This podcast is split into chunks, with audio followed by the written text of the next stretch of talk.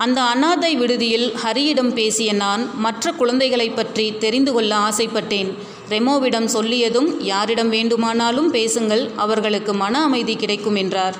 மன வளர்ச்சி குறைந்த ஒரு பதினைந்து வயது பெண் சுதாவிடம் பேசினேன். வயதுக்கு தகுந்த மன வளர்ச்சி இல்லை என்று அவரது அம்மா இங்கு விட்டு சென்று விட்டாராம். சுதாவிடம் கேட்டேன் நீங்கள் ஏன் இங்கே இருக்கீங்க?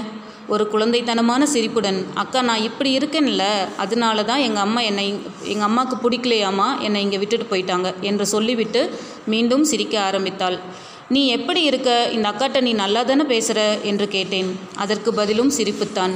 சரி நான் அம்மாவை கூட்டிட்டு வரட்டுமா? நீ அம்மா கூட போறியா? என்று கேட்டவுடன் கையெடுத்து கும்பிட்டபடி சிரித்துக்கொண்டே வேண்டாம் அக்கா நான் இங்கேயே இருக்கிறேன் என்றார். ஆனால் இந்த சிரிப்பில் அவளது கண்களும் கலங்கியது.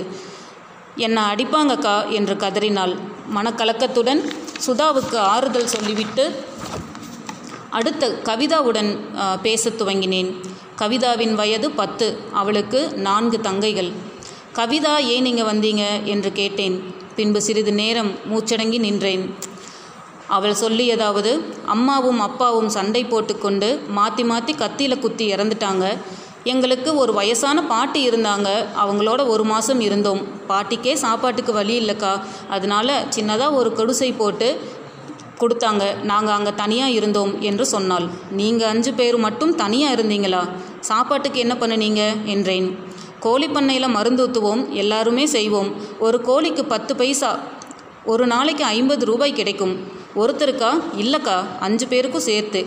எப்படியும் ஒரு நாளைக்கு ஒரு தடவை சாப்பிடுவோம். வேலை செய்கிற இடத்துல ஒரு தடவை காப்பி கொடுப்பாங்க.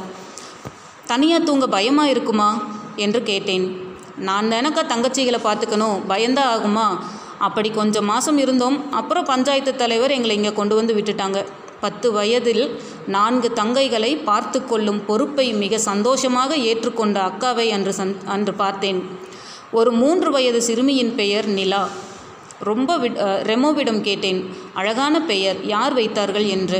அவர் சொல்லிய பதில் இந்த குழந்தையை என் கையில் கொண்டு வந்து கொடுக்கும்போது இந்த குழந்தையோட முகம் ரொம்ப அழகாக இருந்துச்சு. வானத்தை பார்த்தேன் அன்னைக்கு நிலாவும் அழகாக இருந்துச்சு. எனவே நிலான்னு நான் தான் இந்த பேரை வச்சேன் என்று சொன்னாங்க. இங்கே இருப்பவர்களுக்கு நாள் நட்சத்திரம் தெரியாது. நியூமராலஜி பார்த்து பெயர் சூட்டுவது கிடையாது. ஒரு கை உள்ளவருக்கும் வாழ்க்கையுண்டு இரு கை இல்லாதவர்களுக்கும் வாழ்க்கையுண்டு தன்னம்பிக்கையற்றவர்களுக்கு வாழ்வே இல்லை. இந்த நிகழ்விற்கு பின்பு கவலை என்பது நமக்கு வரும் கஷ்டங்களை பொறுத்ததில்லை. அதை நாம் அணுகும் வழிமுறையை பொறுத்தது என்று உணர்ந்தேன். ஆம் நமது கவலைகள் அர்த்தமற்றதே. மீண்டும் அடுத்த பதிவில் சந்திப்போம்.